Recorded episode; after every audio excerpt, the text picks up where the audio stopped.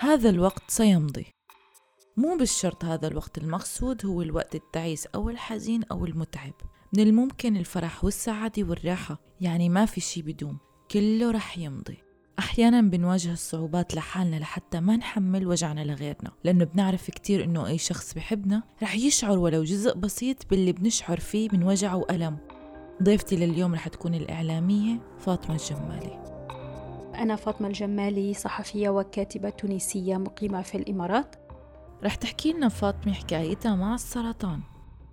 تم تشخيصي في نوفمبر 2016 بمرحلة رابعة من سرطان الليمفوما وهو أحد السرطانات الشرسة للدم. كان عندي أعراض مسبقة في فترة يمكن سنة قبل التشخيص الأخير لكن لم يتم التشخيص إنها سرطان. كان عندي أعراض أوجاع في الظهر كان عندي إغماءات متواصلة وغير مفهومة لكن يعني حتى الأعراض هذه لم يتم تجاهلها وذهبت لأكثر من دكتور لكن للأسف لم يتم التشخيص النهائي. إلا في آه، مرحلة متقدمة جدا بعد ما كان عندي آه، انتفاخ على مستوى البطن وتعرق شديد تم التشخيص وكنت وحدي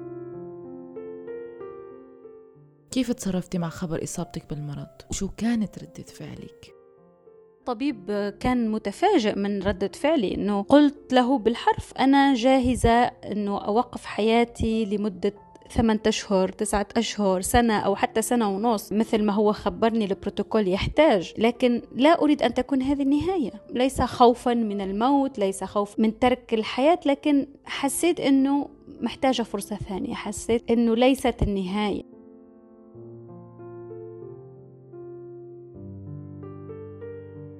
لم تكن صدمة بقدر ما هي آه، تساؤل كيف سأنقل الخبر إلى أمي. يعني فكرت شوية وبعدين آه، قررت أنه لازم أعيش التجربة لوحدي. طبعا أخبرت إخوتي أصدقائي زملائي كذا لكن والدتي فضلت أنه عدم عاجها بخبر مثل هذا لسبب بسيط أنه في, في ثقافتنا إحنا العرب أنه السرطان هو مرادف للموت. فخفت عليها خيرت أنه عدم إبلاغها. أما بالنسبة للمحيطين بفاطمة كانوا مصدومين وصاروا يزوروها لفاطمة بشكل مستمر لكن مع الوقت خف عددهم وبقي منا المقربين. فكان يعني زياراتهم في الفترة الأولى كانت كثيرة بعدها خفت الزيارات ويعني بقوا بس المقربين في يعني المحيطين بي فعلا هم اللي كملوا معي لآخر المشوار. عمري ما أنسى فضل عائلة الخالة ناجية صابني الفضول لأسأل فاطمة عن عائلة الخالة ناجية سمعوا نوعا يعني بطريقة ما على ال social media إنه آه، في وحدة تونسية تأخذ في العلاج في مستشفى آه، خليفة في أبو ظبي وما في حد معاها. إذا قادرين تروحوا تزوروها روحوا زوروها. وهي يعني إلى اليوم صرنا أصدقاء صرنا عائلة. يعني كانت بديل لأمي في, في الإمارات. إذا ما كانتش هي تزور كانت بنتها كان ابنها كان حد يعني لازم يوميا يوميا ابدأي من قهوة الصباح لسهرة آخر الليل. يعني ورمضان كان كانوا بيجوا ياخذوني يعني عندهم حتى ما أبقى وحدي. كان بين الجرعات آه، ياخذوني عندهم بالبيت عشان ما أبقى وحدي كمان.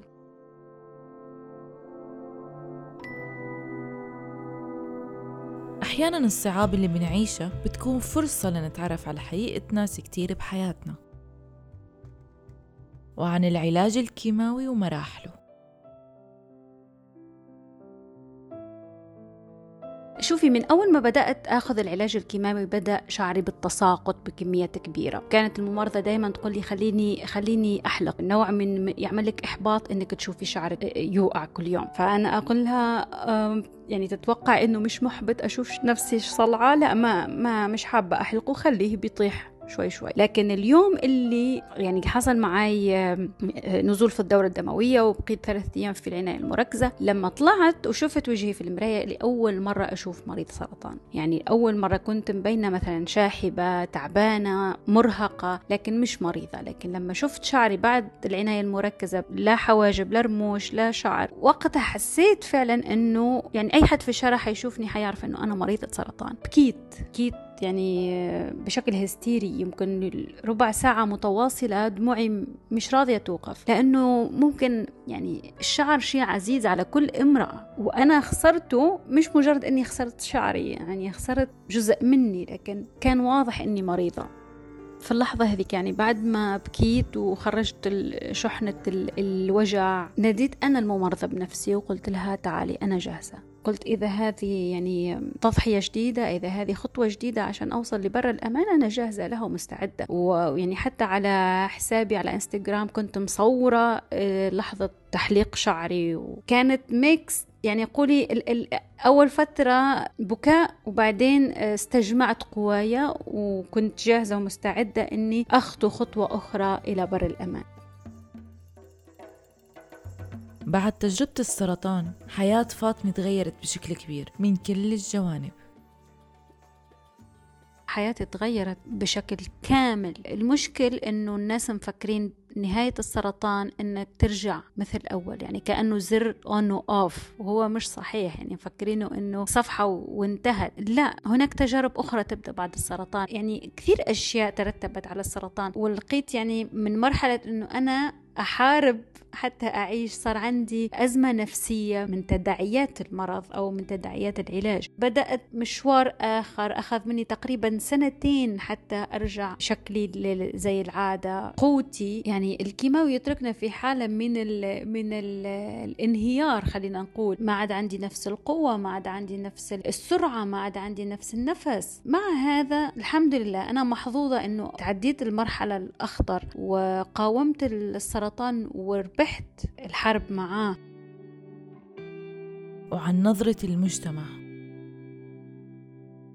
في ناس تتفكر إنه زيادة الوزن هذه يعني أنا نفسيا تعبت من إنه أفسر كل مرة الأشخاص إنه هذه نتيجة الأدوية هذه نتيجة العلاج. بحتاج وقت. اسمي تعب كثير. تسعة أشهر متواصلة في المستشفى مش سهلة. ما زلت أحاول الاستقرار نفسيا على الأقل مما أصابني. كورونا والحجر المنزلي. أول ما بدأ موضوع الحجر والعمل عن بعد كل الناس كانت خلينا نقول خايفة أو مش عاجبها إنها تبقى محبوسة حست إنه هي في حجر. لكن أنا عديت تسعة أشهر وأنا في سرير فيعني حتى على على حسابي على إنستغرام كنت يعني بنزل فيديوهات بقول لهم أنتم يعني معتبرين هذا اسمه حجر مع إنك موجود في بيتك مع الناس اللي تحبهم آه عندك إنترنت عندك كل الوسائل الرفاهية. يعني أنا خلال الحجر تعلمت لغة جديدة تعلمت طبخ جديد كنت بنزل الفيديوهات وعملت سلسلة. أخذت طبعا احتياطاتي لأنه أنا أعتبر مناعتي شوي ضعيفة.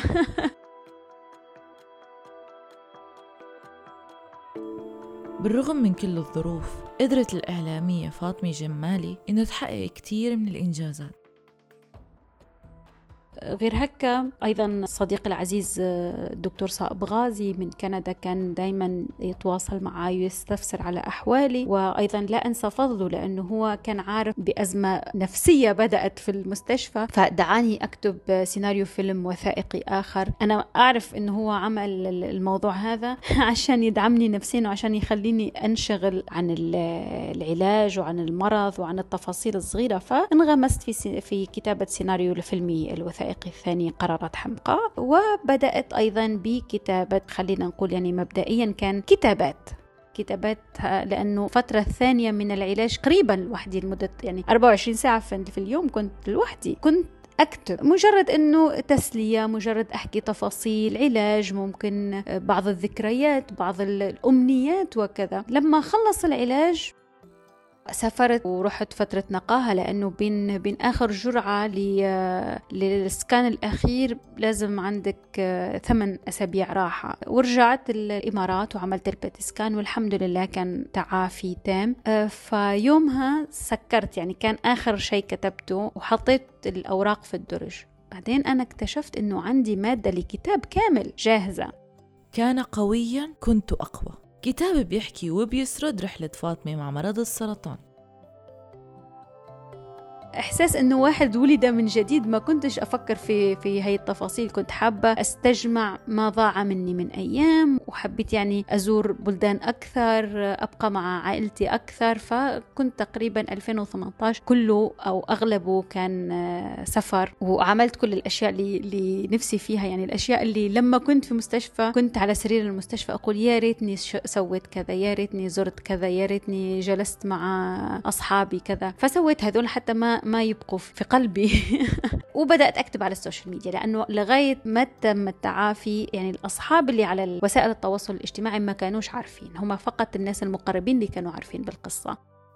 عملت صفحة موازية سميتها باسم الكتاب يعني موجودة على إنستغرام اسمها he was, he was strong I was stronger وأنا أكدت إنه هي مش it لأنه آه شخصت المرض وكنت أتكلم معاه يعني كشخصية وبدأت أنشر عليها. من غير حتى ما أذكر اسمي. فلقيت ناس تتواصل وتبعث وأنا مثلا زوجتي مريضة ومش عارف كيف ممكن أساعدها. أنا أمي شفيت لكن نفسيا لسه تعبانة كذا كذا كذا. فلقيت إنه فعلا الناس مهتمة بالموضوع. أنا لما كنت مريضة كنت أحب أقرأ وأتفرج على قصص الناس الناجين. فحسيت إنه أنا القشة اللي الناس تتعلق بيها. فليش لا؟ طالما أنا أقدر أساعد الناس حتى بالكلام حتى بالدعم النفسي فليش لا؟ أول مرة نزلت صورتي بدون شعر. يعني لسه شوي شعري طالع فكل الناس مفكرين إنه أخذت خطوة جريئة وقصيت شعري. فبعدها نزلت شعر يعني من غير شعر نهائيا يعني بس عشان ما يتدرجوا في الصدمة. لما شافوني وعرفوا إنه أنا مريضة ناس خافت وتصدمت فقلت لهم لا الموضوع عدى. يعني كلهم مصدومين لأنه أنا خلال فترة العلاج كنت موجودة على ال social media. يعني ما كنتش أنزل صوري ولكن كنت دايما أنا بنزل قصص تحفيزية كنت بنزل. آه، نكت كنت يعني كنت دايما إيجابية. حتى وأنا في المستشفى كنت في أتعس لحظاتي. شو السبب اللي ما خلاك تشاركي متابعينك على ال social media؟ هاي اللحظات والرحلة من البداية. مش حابة أنقل السلبيات والوجع إلى برا فلما أكون جدا تعبانة ومش قادرة أتحمل. ما كنت طبعا أدخل على على ال social media أو شيء لكن كنت لأنه أنا أكتف بطبعي. يعني وأنا إنسانة إيجابية وكل الناس اللي يعرفوني في في حياتي الشخصية أنا هيك. فقالوا لي إحنا ما حسينا كيف تقولي إنه أنت عندك سنة في المستشفى وما كنا عارفين بهالتفاصيل. فأنا يعني ما حبيت لأنه يعني مهما حد حي حيبعث لك مسج اثنين ثلاثة وبعدين خلاص. أو أو آه، حيظل يوترك أكثر إنه المرض هذا محتاج قوة ومحتاج شجاعة ومحتاج آه، راحة نفسية مش حابة يكون عندي أي ضغط ثاني. كفايه الضغط إنه أكلم أمي يوميا في التليفون وأنا كل مرة بحكي لها قصة جديدة. يعني أول آه، أول المرض خبرتها إنه ما عاد في فيديو كول أو مكالمات مصورة بالكاميرا عشان ما تشوفنيش أنا بالمستشفى وما تشوفش تفاصيل بعدين شعري كيف يطيح وكذا. رسالة فاطمة لمستمعي هذه الحلقة. أوجه رسالة للناس اللي عندهم شخص مريض في في العائلة في الأصدقاء في المحيط لا تحسسوهم إنهم في قفص باللور خايفين عليه ينكسر. مريض السرطان عارف شو قاعد يصير فيه. كل ما يحب يسمعوا منك إنه أنت موجود معاه مهما كانت الظروف مهما كانت الوضعية إنه إنه أنت موجود عنده. لا تخبروا كل كذا ما تاكل كذا لا تخبروا تنام كذا تشرب كذا لا هو عارف كل التفاصيل هذه. أنت بس خل يعني خليه يحس إنه أنت موجود معاه مصيرنا ونهايتنا وحدة لكن إنجازاتنا بتختلف من شخص لآخر. بدل ما نستسلم للوجع واللي عم نمر فيه من صعوبات لازم نكون أقوى من كل شي لنحقق وننجز بحياتنا ونقدر نتفاخر باللي عملناه ويضل ينذكر هالشي. الحياة والموت مش بإيدينا بإيدين الله سبحانه وتعالى. فما كنتش أفكر كيف ستكون النهاية يعني هل سأموت؟ هل سأعيش؟ لا ما كنتش نفكر بهالطريقة. أنا كنت نفكر آه هناك إجراءات. أي حد مريض بأي مرض في العالم حياخذ آه أدوية والنتيجة بعدين عندها تسلسل. كان عندي أمل دائما دائما الأمل لازم يكون موجود. يعني أنا عديت بلحظات ضعف لحظات ألم لحظات آه، وجع لكن ابدا لم أستسلم ابدا ابدا. يعني ما خطر في مخي إنه أنا أستسلم ولا لحظة. تعدي علي فترات آه، حزن هذا طبيعي وغريزي و... واصلا يعني لازم يعدي بيها. أي حد يعدي في أزمة لازم يعدي في طلعات والنزلات مثل ما بنقول. بس إنه أستسلم لا ما كان ما كان عندي آه، خيار ثاني غير إني أقاوم. ما كان عندي حل ثاني غير إني أحارب لأنه هذه حياتي. يعني إذا أنا ما دفعت عن حياتي مين حيدافع عليها؟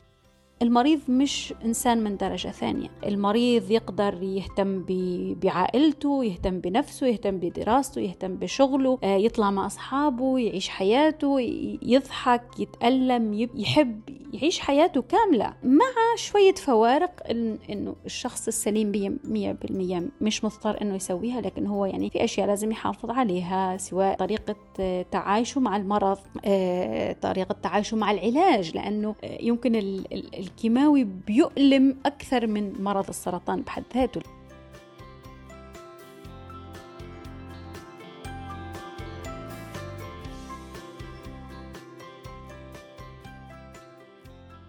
لا تنسوا دايما تذكروا إنه بكرة أحلى وخلي هالأمل فيكن. هاي كانت حلقتي لليوم من بودكاست حكايتي مع السرطان. أنا غيداء مراد آغا. استنونا بأمل جديد وحكاية أمل جديدة. سلام!